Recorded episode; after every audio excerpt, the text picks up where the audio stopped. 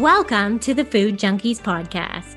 Here, we aim to provide you with the experience, strength, and hope of professionals actively working on the front lines in the field of food addiction. The purpose of our show is to educate you, the listener, and increase overall awareness about food addiction as a disease with abstinence as the solution. Here, we talk about all things recovery. Most importantly, how to thrive rather than just survive. So stay positive, make a change for yourself, tell others about your change, and hopefully the message will spread. Hello, all our amazing Food Junkies listeners. Clarissa here, and have we got an episode for you? Today, Vera interviews Dr. Daniel Lieberman. But before I tell you why you absolutely need to listen to this episode, I have a special announcement. Molly and I are officially launching Sweet Sobriety, which is a one of a kind online coaching community and connection platform for those seeking an improved relationship with self food, and body. Our first order of business is to offer you a workshop that will set you up for success for one of the most challenging times of the year, the holidays. Bethany Mazaru is hosting Surviving the Holidays starting next Wednesday, November 16th. Molly and I will be helping co host the lives, and we can't wait for you to join us. Here, you will create your own personalized game plan for your holiday season with four weeks of support. During our time together, you will learn what makes the holidays so challenging, set your own intention, make a detailed plan that works for you, learn about self care and integrate it into your plan, learn about and plan your boundaries for the holidays, leverage any food slips, and glean learnings from your own post holiday debrief to propel you forward. What you get is a sweet sobriety holiday t- plan template, guidance to completing your plan via four video modules to watch at your own pace, and join us for four one hour live support sessions. Register by going to sweetsobriety.ca or by checking out the show notes for the website link. Last week, we talked about oxytocin. This week, we are speaking about dopamine, the molecule of more. In this episode, Vera speaks to Dr. Lieberman about what is dopamine? What is its value in the human mind? What is reward prediction error? And why do we need to be aware of it? What are some of the dangers of dopamine dysregulation? What is the role of dopamine in addiction? What is the difference between controlled dopamine and desired dopamine? What is the role of dopamine in willpower? And how is addiction logical to an addict? Thank you for listening and enjoy the show. Welcome to the Food Junkies podcast. My name is Dr. Vera Tarman, and I am your host today um, on the Food Junkies podcast. Today, I am speaking with notable author Dr. Daniel Z. Lieberman. Dr. Lieberman received his medical degree at New York University and is now professor of psychiatry and behavioral science at George Washington University. He is a distinguished fellow of the American Psychiatric Association. He is co author of the international best selling book, The Molecule of More How a Single Molecule in Your Brain Drives Love, Sex, and Creativity and Will Determine the Fate of the Human Brain. This amazing book has been translated into 20 languages. His most recent book is called Spellbound Modern Science, Ancient Magic, and the Hidden Potential of the Unconscious Mind it's not even out yet, but it's soon to be out. I think in today or tomorrow or something like that. Yesterday, actually, it first came out. That's pretty wow. Anyway, uh, we at the Food Junkies, our podcast, are really interested to explore the role of dopamine, the molecule of more, in addiction and especially in food addiction. So, hello, Dr. Lieberman. Hello. Thanks so much for having me. Yeah, thank you. Now, we always like to start with a sort of personal end of this, like whatever you're willing to share, how you got into the study from, I guess, from your just general psychiatry, how you got into the area of dopamine, and the fact that you got really interested in and wrote about it. And then, of course, how you moved from there into the subconscious or the unconscious with uh, Spellbound. Right. So, you know, when I went to college, I studied the great books, the great books of Western civilization starting from Homer and Socrates and Aristotle, all the way up to the present with Einstein and Newton and Lobachevsky. And what I came to realize is the human mind and what the human mind produces is the most interesting thing there is. And so I really wanted to make that my career, studying the human mind. And I spoke with one of my mentors, and he said, You know what? Go to medical school because there is so much being done with biology these days that that's probably where you're going to have the most fun. And, I always loved math and science. So that's how I became a psychiatrist. As I was studying psychiatry, dopamine kept popping up, and it kept popping up in the strangest places. When we studied schizophrenia, we were told, oh, that's a problem with dopamine. Addiction, the same thing. Attention deficit disorder, the same thing. And I started wondering, how is it that all of these very, very different mental illnesses are caused by problems with the same neurochemical? And once I started digging, I said, wow, this is so interesting. I've got to share it with the world. Wow, that's great. And so from there, I mean, obviously, we're going to talk about this in much greater depth. But how did you then move into the uh, the study of the unconscious, and you know, with your work with Spellbound? You know, many many years ago, back I think in 1986 or seven, I happened to pick up a book by Carl Jung, and uh, it was Man and His Symbols, a little bit easier for the lay reader. And I was reading it, and I realized that he was pulling together a whole multitude of things that I had been interested in my entire life. Not only psychology, but also philosophy and literature and fairy tales and folklore and mythology and he was using it to explain the human psyche in a way that I found incredibly compelling. So this was back in the 80s, and it's very, very complicated stuff. And I've always wanted to write about it, but I never felt that I understood it well enough to explain it to other people until a few years ago. I, I really spent four years researching this book, trying to figure out how I could explain it. And I did it through the doorway of magic and the supernatural. Wow, that's really interesting. I hope we get back to that because I think it's a really interesting move into when we talk about addiction recovery and, and the, the power of the unconscious and the story and the narrative and how that's used. So I hope we get to that. But let's get to the uh, first part, which is what we're super interested in. That's dopamine. Can you tell us a little bit about, I mean, you know, we know about dopamine, the molecule of want and desire, but give us your perspective, its importance in the human mind and, you know, ultimately in addiction. Yeah. So most people, when they think about dopamine, they think about addiction, they think about pleasure, they think about reward, and that's certainly a very important part of it. But in fact, it, it's a lot more than that. And I think that the best way to understand dopamine from a big picture perspective is to think about the familiar saying either you have it or you don't. Have you heard that? No, I haven't. But go on. It's an old saying. You know, you have it or you don't to our evolutionary ancestors, that could be either you have it or you're dead. Right. From an evolutionary perspective, from a survival perspective, there's a very big difference between resources that you have and resources that you want or need but do not have. And as a result, the brain has separate mechanisms for dealing with these two different worlds. Yeah, one world is the world within arm's reach. And the technical term for that is peripersonal. And in that world are things that we have. And right now, it could be a pen or a laptop or a phone. These are things that are in your control. When you interact with things in the peripersonal space, it takes place in the present moment, right now, and it's here. What you do with those things is you use them, you enjoy them, you may consume them uh, if it's something to eat or drink. Now, everything else in the entire universe is in the extrapersonal space. That's things outside your arm's reach. Those are things you don't have. If you want to interact with those things, it's not going to be now, it's going to be in the future. It could be a few seconds into the future if it's picking up an apple on a table across the room, but it's certainly not now. And our brain processes these two worlds using different circuits and different neurochemicals. The peripersonal space is processed using neurochemicals that I call the here and now neurochemicals. Yes.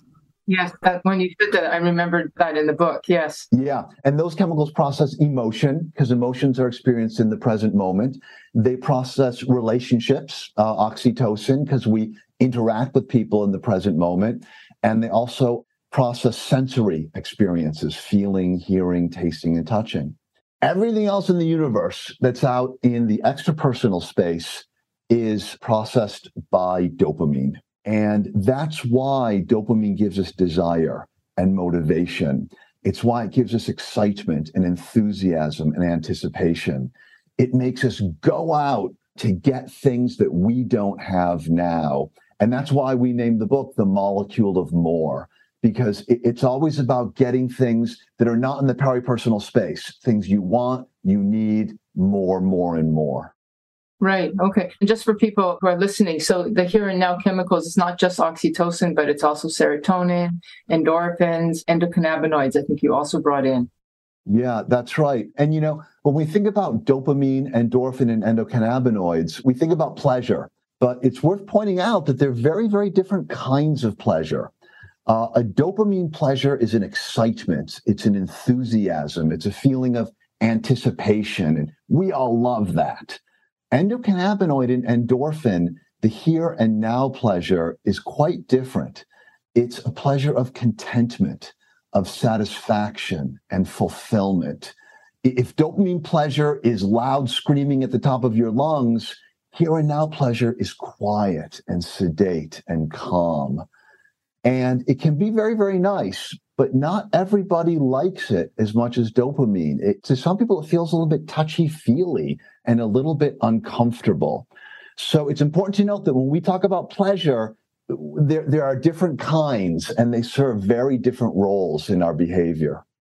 Um, okay, so so good. I'm going to be bringing this back to food and then sort of uh, aberrations with food feeding, basically, that are caused. So the here and now would be the enjoyment of the food. You're eating it, you're really enjoying it. And then the dopamine, the peripersonal, would be the I'm looking forward to having a little bit more dessert after I've had my meal, that sort of thing, right? Yes, that's right. Okay, so that's in a perfect system that's working well.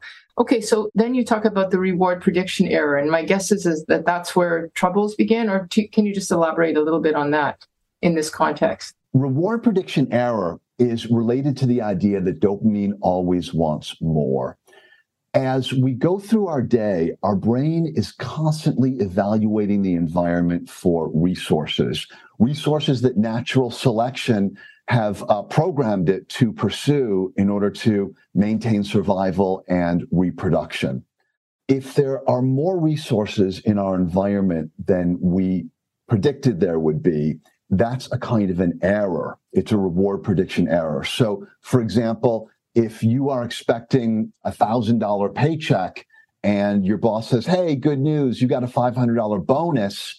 You didn't expect that your reward prediction system made a mistake, that's a reward prediction error, and that leads to dopamine, and that feels great.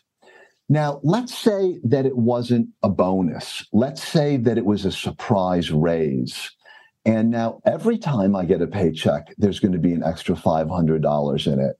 Well, that sounds terrific, but I'm not going to get any more dopamine because once I expect it, there's no more reward prediction error. And so there's no more dopamine.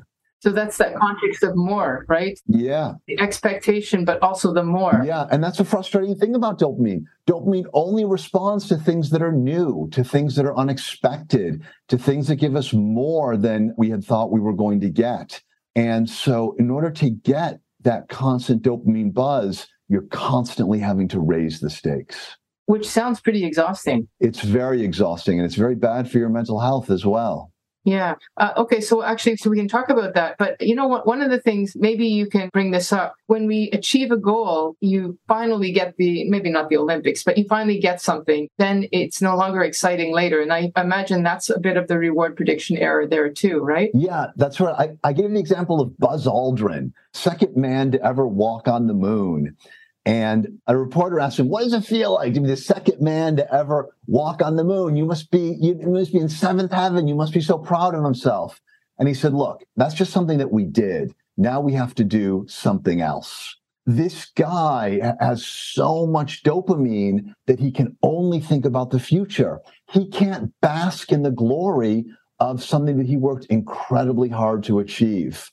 And, you know, I don't want to say dopamine is bad because it allows us to achieve incredible things by giving us desire and energy and motivation. But if we're not careful, it can really rob us of all the joy and pleasure that we would expect to derive from all the hard work we put into these projects. You know, one of the things I think about or I thought about when I was reading the book was I wonder if this is the explanation. That, so before we get into addiction and illness and depression, because I think that's where we're going here, is just the simple uh, fact about growing up. So that there's the wonderment of being a child, and then there's the aging process where there's no more wonder because we've been there and done it all. And is that partly the uh, explanation for why it's not aging can be difficult because we don't have that ability to have dopamine anymore. Because really, what are we looking forward to? What more can we get? Yeah aging can be difficult, but it doesn't have to be unhappy. Uh, you know, our society really idolizes youth, and we really try to deny that there's anything good about getting older. And that's absolutely not true. Getting older is a wonderful thing. And if you look at studies of happiness, people in their 50s, 60s, and 70s are happier than people in their teens and 20s. You know, we, we look back on that with nostalgia and, and all the excitement and all, all the new things we experienced and uh, the new relationships and the new jobs. But it wasn't like that in the present moment. It was actually incredibly stressful, and we didn't know what was happening, and our emotions were kind of running off the hook. Being young is more dopamine stimulating because everything is new. But as we get older, if we pay attention to successful aging, we get better at enjoying those here and now pleasures, which ultimately are much more durable than dopamine. Yeah. Okay. So, what is it that's so intoxicating about dopamine? Like, so some people do seem to, like the Buzz Aldrins of the world, the Olympic people. Is it a genetic thing? Like, what is it? And given the fact that it would be better to be in sync, you know, to want something and then to be able to enjoy it later with the here and now chemicals. But that doesn't happen for a lot of people. So what's going on? A good part of it is genetic. Yes. You can look at different genes that regulate dopamine neurotransmission, and you can find patterns in artists and other creative people. Immigrants tend to have more active dopaminergic systems. You know, these are the people who looked around them and said, okay, my situation here is not good. And instead of just putting up with it, I'm going to do something about it. And so they pull up all their roots, they, they leave all of their social supports to travel to another country. That takes dopamine. Now, so there are some people who have very, very high levels of dopamine. And these are often people who change the world. These are Nobel Prize winners, entrepreneurs like um, Steve Jobs and other people like that. They're artists who, who create awe inspiring works of art.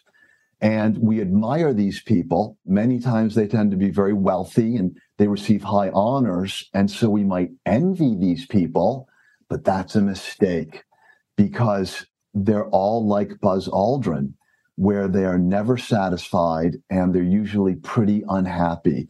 No matter how much they achieve, all they care about is what's next. Yeah, I'm just thinking. I, I read this uh, the uh, memoir of Steve Jobs and also also Mother Teresa, and both of them were just miserable in their private life. Yeah, these people are wonderful for the species. They do so much for everyone else, and not so good for themselves personally, though.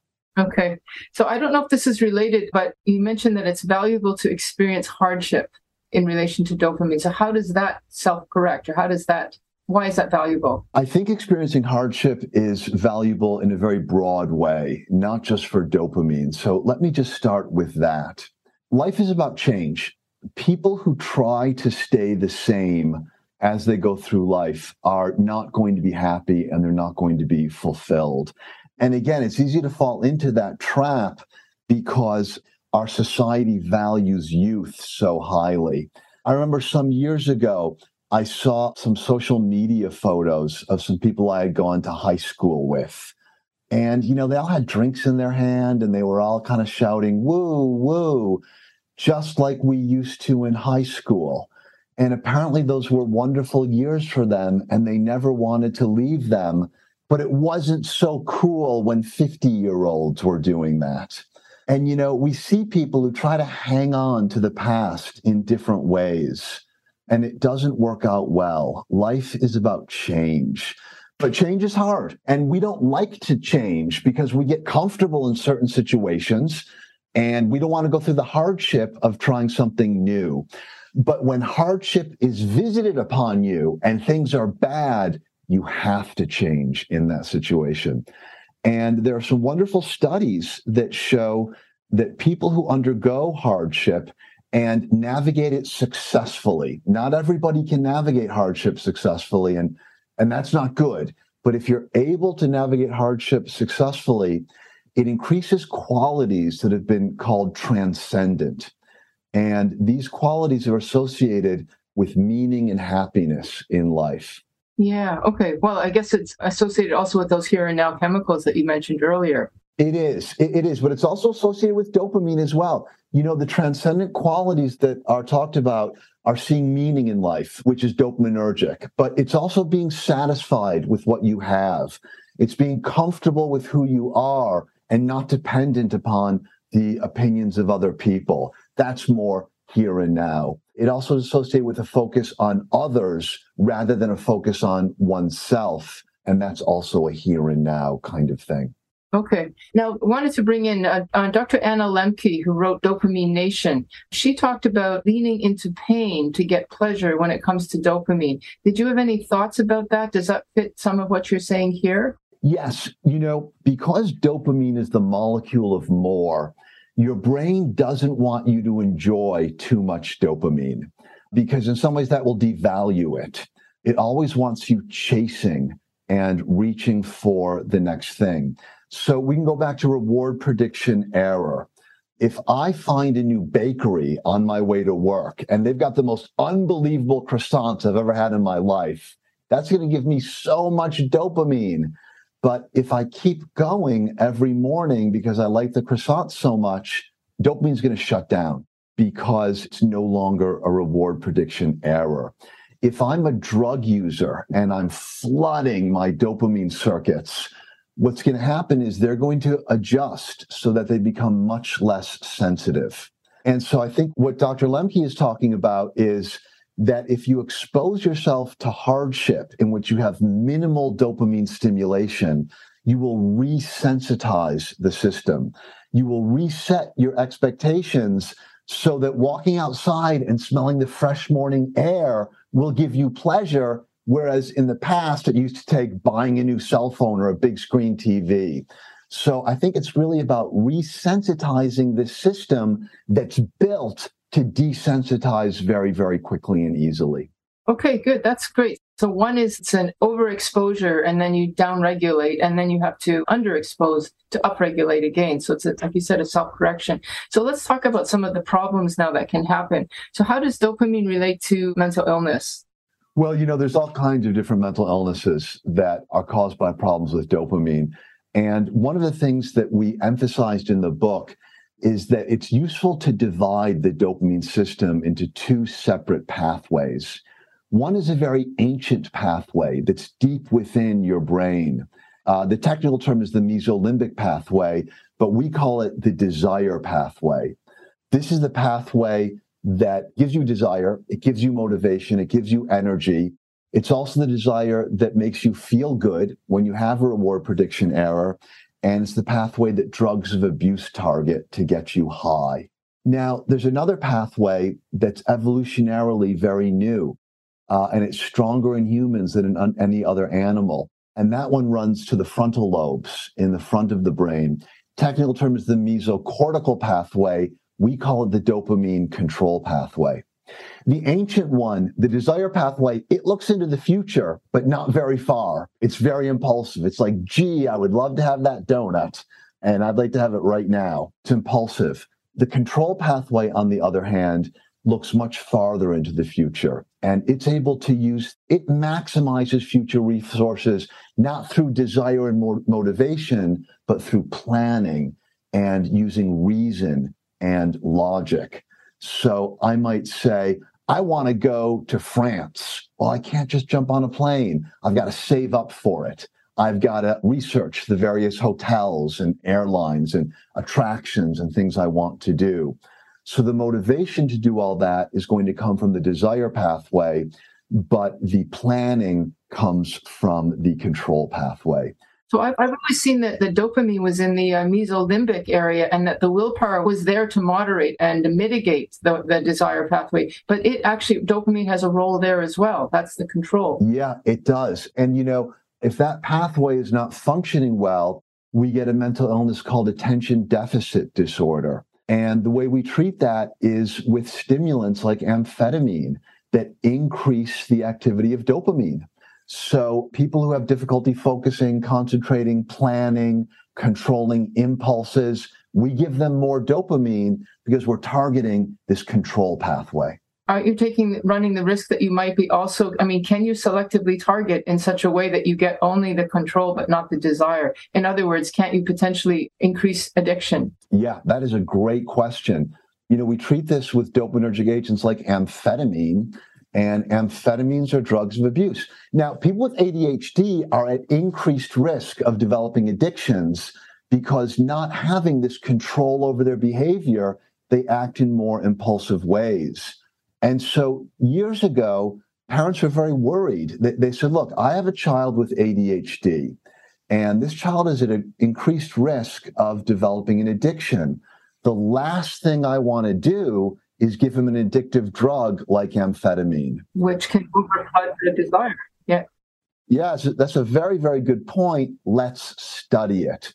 Because psychiatry is an empirical science. We can reason all we want, but we're not always right. We really need to test. And interestingly, they found that with this illness, the earlier you started the drug and the higher the dose was, the less risk of addiction that patients had. It was a little bit unexpected. So we realized is that amphetamine preferentially stimulates the control pathway over the desire pathway. And that makes sense. The kind of amphetamine we use, dextroamphetamine, is actually not abused very often. If it is abused, it's abused by college students trying to get better grades, not to get high.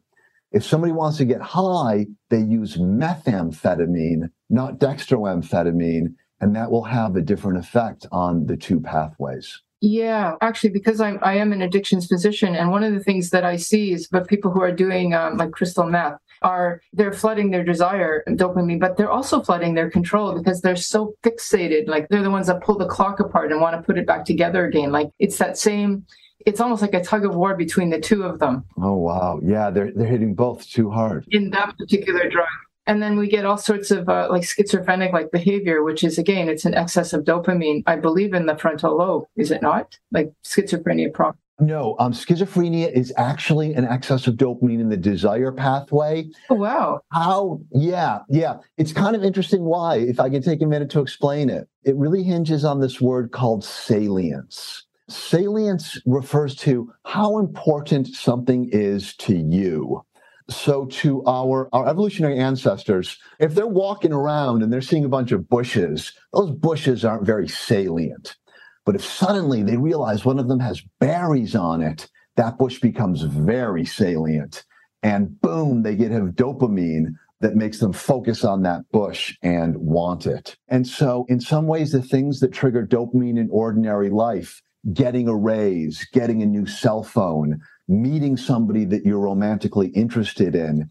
This is about salience. It's about making your life better. One of the things that happens in schizophrenia is that people make mistakes of salience. Things that have nothing to do with them feel like they have to do with them. So they may be watching TV and the newscaster is looking in the camera and talking. The salient circuit goes off and the schizophrenic person feels like that person is talking to me. They read about a CIA operation and they feel like the CIA is investigating me. And that's what paranoia is. Paranoia is inappropriate salience, and that's too much dopamine in the desire circuit. Well, that's so interesting. So we've got attention deficit where there's not enough in the control, there's not enough dopamine in the control dopamine. Schizophrenia where there's too much dopamine in the desire, but it's the salience factor. So that's interesting. Though those are two different, entirely different conditions. So where does addiction fit into this pattern? Yes. And, and so then addiction fits in with people who, you know, every drug that stimulates dopamine in the desire pathway is addictive. And every addictive drug stimulates dopamine in the desire pathway. So dopamine is both necessary and sufficient. And, you know, some people just have these desire pathways that are unfortunately very sensitive to chemical stimulation. I had a patient, you might have heard something similar from your patients. I had a patient who was alcohol dependent, and he told me the first time he drank alcohol, it was as if the sky opened up and the heavenly choir began to sing. And he might have enjoyed that, but it subsequently destroyed his life. And so people who fall into these traps, they get a lot more pleasure out of these dangerous drugs. And that kind of leads them to, to focus in on it. And, and the other thing is that this system was evolved through natural selection to keep us alive. And that's the single most important thing to do when you stimulate it artificially with chemicals, it really scrambles the system and it tricks the brain into thinking, oh, these chemicals are the single most important thing to my survival. And that's why you will see addicts who've given up their jobs, their families, their homes, their health to pursue their drug. And from the outside, it seems completely irrational. We say, why on earth would people do something like this? But from the inside, it makes perfect sense. It sounds to me an awful lot like your description of schizophrenia, where there's an issue with salience because the person has now designated that I need this drug to be alive, when in fact another person says, No, you don't. It's worse. It's not schizophrenia, but it's a kind of schizophrenic logic, isn't it? I think that's a great way of thinking about it. That's right. The drug becomes the single most salient thing. And to them, it's logical to, try, to sacrifice everything else. Right. And like the schizophrenic, because I've often used schizophrenia as an example, you know, dopamine um, can be a real problem for people. The schizophrenic is not happy. They're not feeling like thrilled because they're having this excess of dopamine in the desire circuitry, as is the addict. They're actually also not thrilled. They're usually, by the time damage has happened, enough damage, they're actually like very unhappy and wishing they could get off that rat wheel, you know, because it's it's no longer pleasant. Yes, that's right. I've heard many cocaine addicts tell me that they no longer get any pleasure from the drug at all, but they continue to crave it. And craving is so unpleasant that the only reason they're using it is because they're giving into cravings, but the pleasure's gone. So we've talked about a couple of mental. You know, what about bipolar disorder? How does that fit into that? Because bipolar and addiction are very close. They're often uh, people. Yeah. Yeah, that's right. Bipolar disorder, I, I, think, is a little bit more complicated neurochemically, but it certainly does involve excess dopamine production. You know, the DSM, which is sort of the Bible of making diagnoses, recently changed the criteria for bipolar disorder, and they added an activity criteria to mania, saying that when patients are manic, when they have elevated mood, they engage in high levels of activity and it's not a purposeless activity like we might see in agitation. It's a goal directed activity. So I, I, had a patient who was hanging pictures at three o'clock in the morning while the rest of his family was trying to sleep. And, and a lot of times they're not pursuing goals in appropriate ways, but they are pursuing goals. So their dopamine system has gone into overdrive and it's like whipping them and it won't allow them to rest. They have to constantly keep moving. And again, sometimes we think of mania as being something pleasurable, but usually it's not. Usually patients are very relieved when it's treated and it comes to an end. Okay, so you mentioned that dopamine, from the addiction point of view, um, it's a logical process because you're trying to fulfill, I guess, dopamine's essential purpose, which is to motivate you to do things that keep you alive. So it's completely logical. Let's use the language again of uh, desire circuitry and control circuitry. What's happening on that level? With addiction. Right. So ideally, we want these two circuits to work together. Oftentimes, though, they work in opposition. So, you know, if I want to have a cheese Danish for breakfast, my control system might say, no, why don't you have a piece of whole grain bread instead? And, and I think that with addiction, what has happened is that the desire circuit has completely swamped the control circuit and people have really lost their ability to activate this circuit to say, hey, we need to make some sacrifices of short term gain in order to get longer term gain. So um, I'm just thinking about your willpower experiment and what we can learn from that in this context. Right. So the, the famous radishes and chocolate study. Yeah. They had a bowl of radishes and a bowl of freshly baked chocolate chip cookies surrounded by some chocolates. And these researchers who did it were quite sadistic. They actually baked the chocolate chip cookies in the same room where the research volunteer was going to be doing it. So the air is filled with the wonderful smell of freshly baked chocolate chip cookies. They brought them in one at a time. Some of them they said, and they kind of tricked them. They said that this is a taste test thing. They said, We'd like you to sample the chocolate chip cookies, but don't touch the radishes. Others said, We'd like you to sample the radishes, but don't touch the chocolate chip cookies. And then after they did that, they said, okay, now we're going to do a different experiment. And they gave them a problem that looked like it was solvable, but in reality, it was not. And then they timed how long they worked at it. And what they found was that the people who had been assigned to the cookies worked on it longer than the people who were assigned to the radishes. And what they concluded was that willpower is a finite resource. It's like a muscle that gets tired. And so the people who had to use it to avoid the cookies, they ran out of it working on the problem. And, you know, we see the same thing with dieting if somebody has to say no to a cupcake at work, they're much more likely to slip when they get home at night. Exactly. And give in to their cravings at night. Yeah. Yeah. Yeah. So, but if I could say, the control circuit gives us willpower, but that's not its strongest contribution. As I mentioned, it also gives us planning. And one of the things I say to my patients who are struggling with addictions is it's better to be smart than to be strong. The control circuit can't overpower the desire circuit, but it can outsmart it. So, for example, if I have a problem with alcohol and I must go to a work party where alcohol is being served, I got a couple of options. One, I can go and I say, I'm going to be strong. I'm going to just say no. That's a stupid strategy, and that's probably not going to work. Two, I could be clever and I could say, I'm going to bring a sober buddy who's going to stand by my time the entire time I'm at the party, and that buddy will keep me sober. Or I'm going to take an Antabuse before I go in. So I know that if I'll slip, I'll start throwing up uncontrollably and I won't need willpower. So we should not depend on willpower. We should depend on cleverness. Right. Okay we don't have to rely on the willpower for whatever length of time. Well, what about things like CBT, cognitive therapy, and mindfulness? How does that fit into this in terms of treatment? So, if you recognize that addiction is over the desire circuitry that has overpowered the control circuitry, of which there's only a limited amount, how can we strengthen one or the other? Or I guess weaken one and strengthen the other. Like, does cognitive behavioral therapy and mindfulness work? Or help in this context? So, you know, the three modalities that I use most often are cognitive behavioral therapy, 12 step, and motivational enhancement therapy.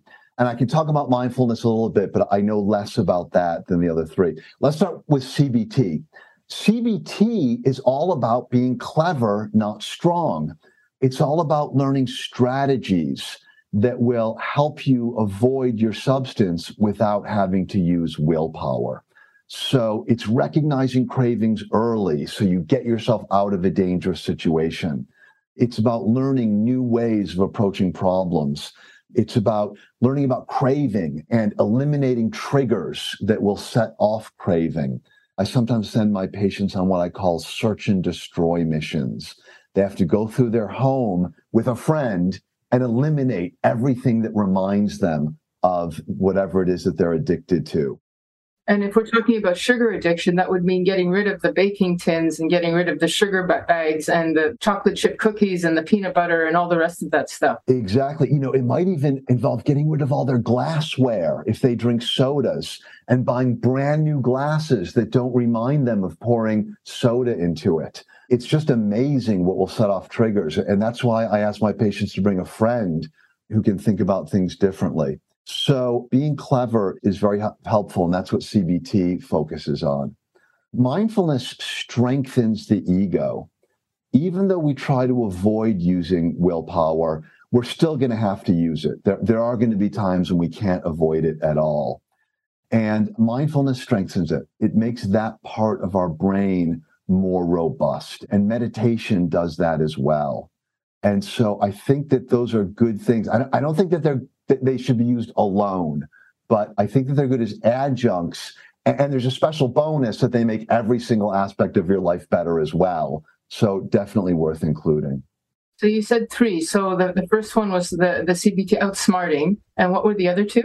So another one is the 12 step program. 12 step relies on the power of relationships. You know, it's called a fellowship. And very, very large portions of the brain are dedicated to processing social interactions, relationships. In fact, th- there's a theory called the social brain theory that hypothesizes the reason why human brains are so large is because they're adapted to social interactions. You know, dopamine is very much about the survival of the individual. But no matter how big or fast or strong an individual is, he's not going to hunt or fight or develop resources as well as a smoothly functioning team. And so evolution has really emphasized our ability to work together with other people.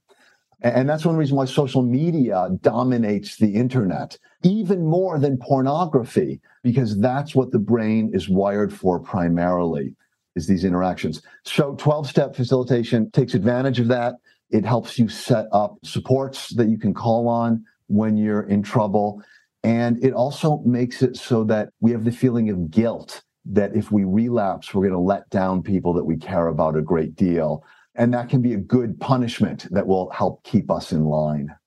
Yeah, that's interesting that you highlighted that addiction is a very solo, uh, it's a very individual. Well, you didn't say addiction, but dopamine, but addiction is excess desire dopamine. So it, it ends up being, it's a very solo, individual, I'm all alone phenomena. Yeah, it really isolates a person and cuts them off from humanity.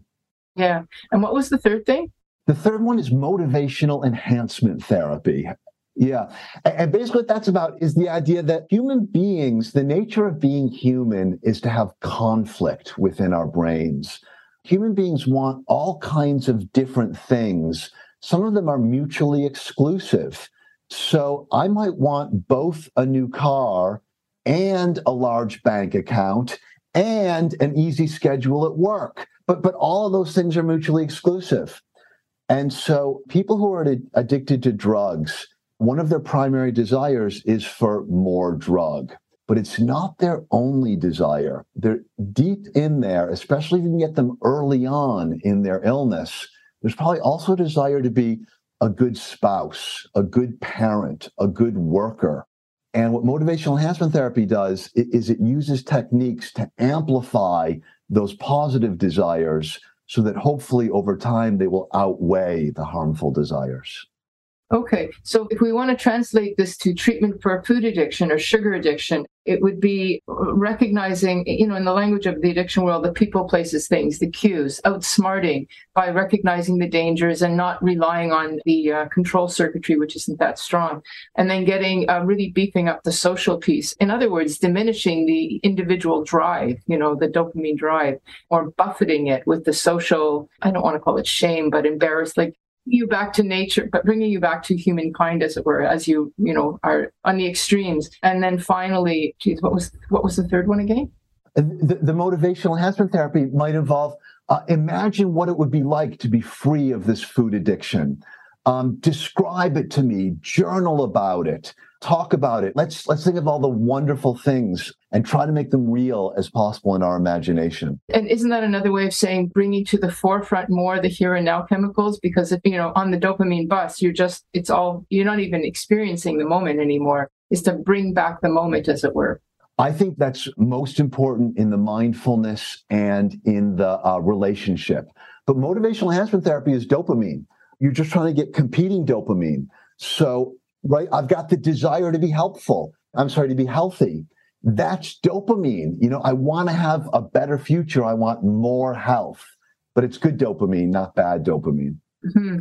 And before we get to the spellbound piece, I, I, just want to go back to I was really struck by some of the scenarios in the book about if we don't halt this desire for more, which really we're living in a society that just propels that, we're going to be in real trouble. Like, you know, I was really struck by your um, writing about like artificial intelligence. Like, even though we know it's a dangerous potential, the desire to like the Buzz Aldrins in us, it's like we, we still want to know to the point even of uh, potential human ex- extinction, climate change.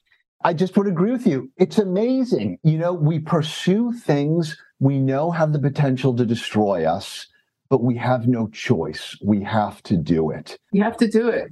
We have to do it. And part of it is competition because if we don't do it, somebody else will, and maybe they'll use it in a worse way than we will. So let's get there first, and maybe we can overpower them and destroy them before they destroy us. It's kind of terrible. It's kind of terrible, but it's logic of the logic of the addict thinking.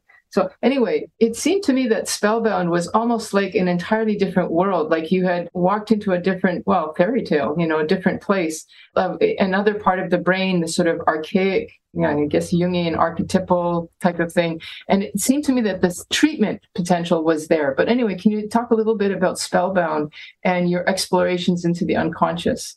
Yes. So Spellbound is all about the unconscious mind and it explores it from a neuroscientific and psychological basis based on uh, experimentation. But the unconscious mind is so complicated that doesn't take us far enough to really be able to understand it.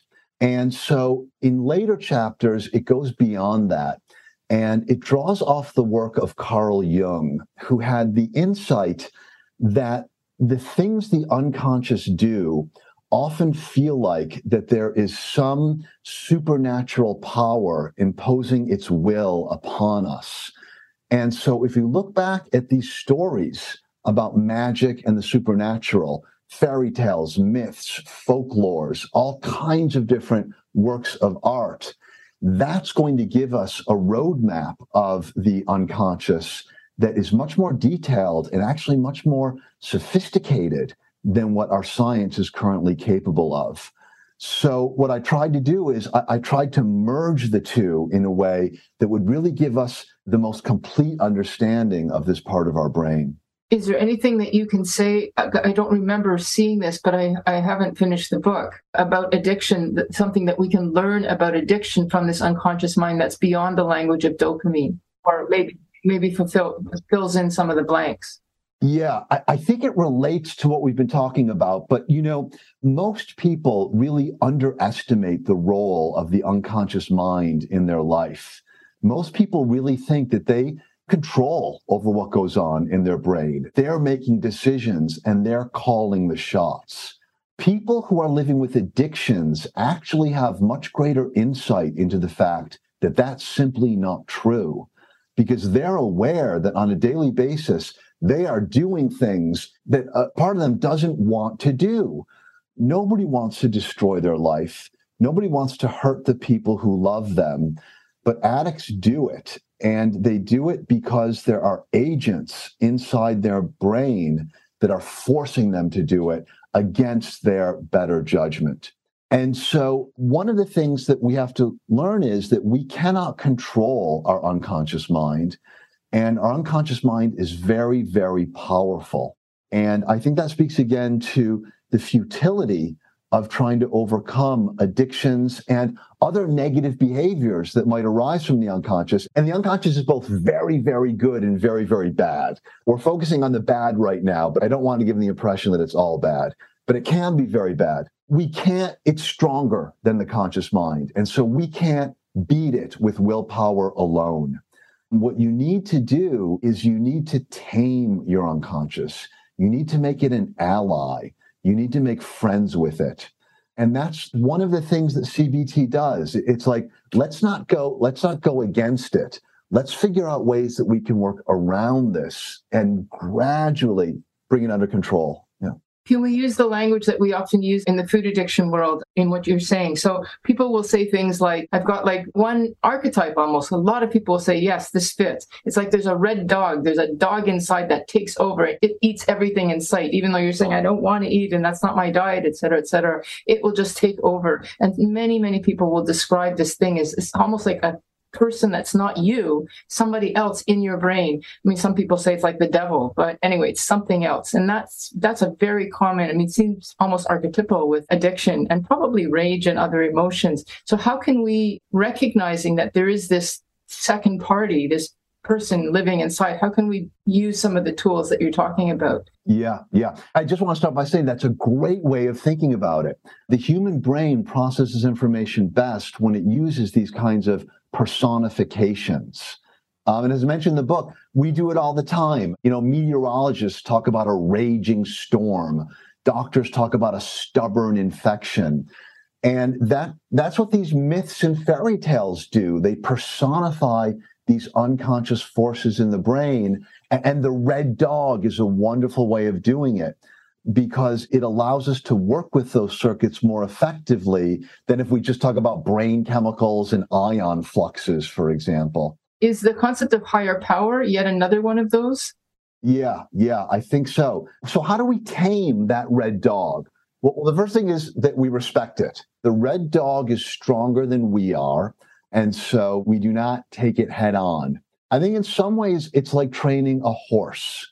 The horse is stronger than you but you can train it. One thing is you need to be gentle. And, you know, the red dog is the enemy. It sounds kind of funny to talk about being gentle with it, but really you should.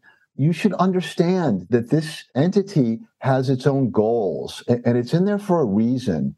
It's in there to keep you alive. You know, for your evolutionary ancestors, this red dog made them risk their lives to get food. It kept them alive. It was their friend. So don't hate it. Just realize that it doesn't fit in well in the modern world where this terrible processed food is available at every corner convenience store. And, so it just needs to be brought into the modern world with gentleness and consistency. And, you know, when you train a horse, it, it's going to learn slowly, it's going to make mistakes when you're working with the red dog, you're going to have slips, you're going to have relapses. That's okay. Don't beat yourself up. Don't beat up the red dog. Kindness, gentleness, consistency, and patience. It's a long term project. Little by little, get these sugar processed foods out of your diet. And over time, the red dog will not only stop tormenting you, it will actually transform into something very, very powerful. Yeah, actually, so I was wondering because you said that the unconscious doesn't have to be bad. We're only looking at the bad. So, what's a powerful archetype that we can use that actually we can potentially transform that red dog into? Yeah. What's the hope? So, you know, that red dog is making you act in compulsive ways. Okay. It's 10 o'clock at night and you're exhausted and you want to get into bed. But the red dog says, no, you're going to the store and buying a bag of potato chips or something well, if that red dog becomes an ally, then maybe that energy can be put in the service of what we call the ego, who you really are. It's 10 o'clock at night, and there's a really important report you need to do for work tomorrow.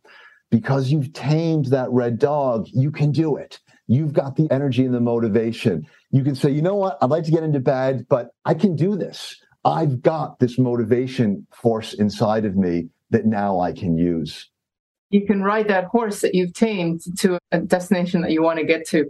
Okay. Now, one of the things that, as you were in, this is just a last question I want to ask about this is it made me think about that right brain, left brain split. But does that fit into that, into this as well? This, the idea that the left is the sort of conscious thinking and the right is that sort of story, narrative, archetypal, imaginary part of the brain. Yeah. You know, I think that that's not a bad approximation left brain, right brain has fallen out of favor a little bit because there are so many studies that contradict it and find the opposite, but it's not a bad approximation. The left brain tends to be more logical, more rational. The right brain tends to be more holistic, impressionistic. Interesting way of looking at it, but I think it, there are better models. I prefer different models. Yeah.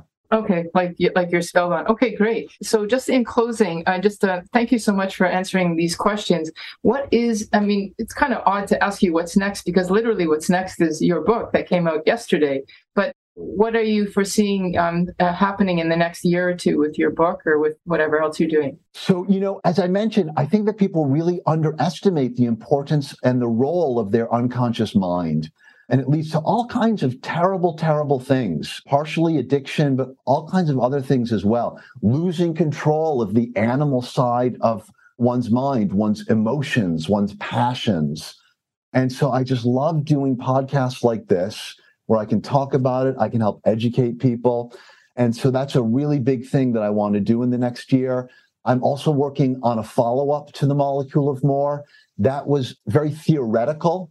And my publisher says, all right, now we want something very practical. Well, please talk about food addiction in that in that. I will. I will definitely put that on my list and that will be a chapter. Yeah, for sure. Because it's really it's it's undermined, it's dismissed, but boy, is it ever a big deal for a lot of people. Uh, okay, one more question. If you could tell a younger version of yourself, this is our signature question, uh, something about dopamine or a manifestation of dopamine in your life, what would it be?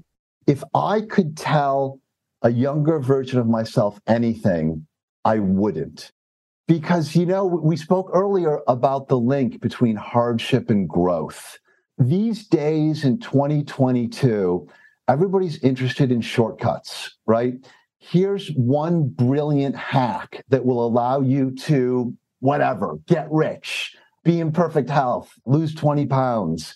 And that's not what life is about. If something is easy, if something is a shortcut, you can be darn sure there's a price to pay. And so my younger self had to figure it out, and it was very, very painful. And I made a lot of mistakes, and I would not give that up for anything. Okay, well, that's a great way to end. Thank you so much again for your time and for your uh, insight into the molecule of more dopamine. Thank you. Thanks so much for having me. Thanks for joining us this week on Food Junkies Recovery from Food Addiction. Make sure to join our Facebook group, Sugar Free for Life Support Group. I'm Sweet Enough. You can subscribe to our show in iTunes or Stitchers. That way, you'll never miss an episode. While you're at it, if you found value in this show, we'd appreciate a rating on iTunes. Or if you'd simply tell a friend about the show, that would help us out too. Don't forget to pick up your copy of Dr. Tarman's book, Food Junkies, which is available on Amazon. If you have any additional questions, both Molly and Clarissa are food addiction professionals and work one on one with clients. You can find their websites and email addresses in the show notes. Be sure to tune in every Friday when our new episodes drop. As Vera loves to say, the power is ours.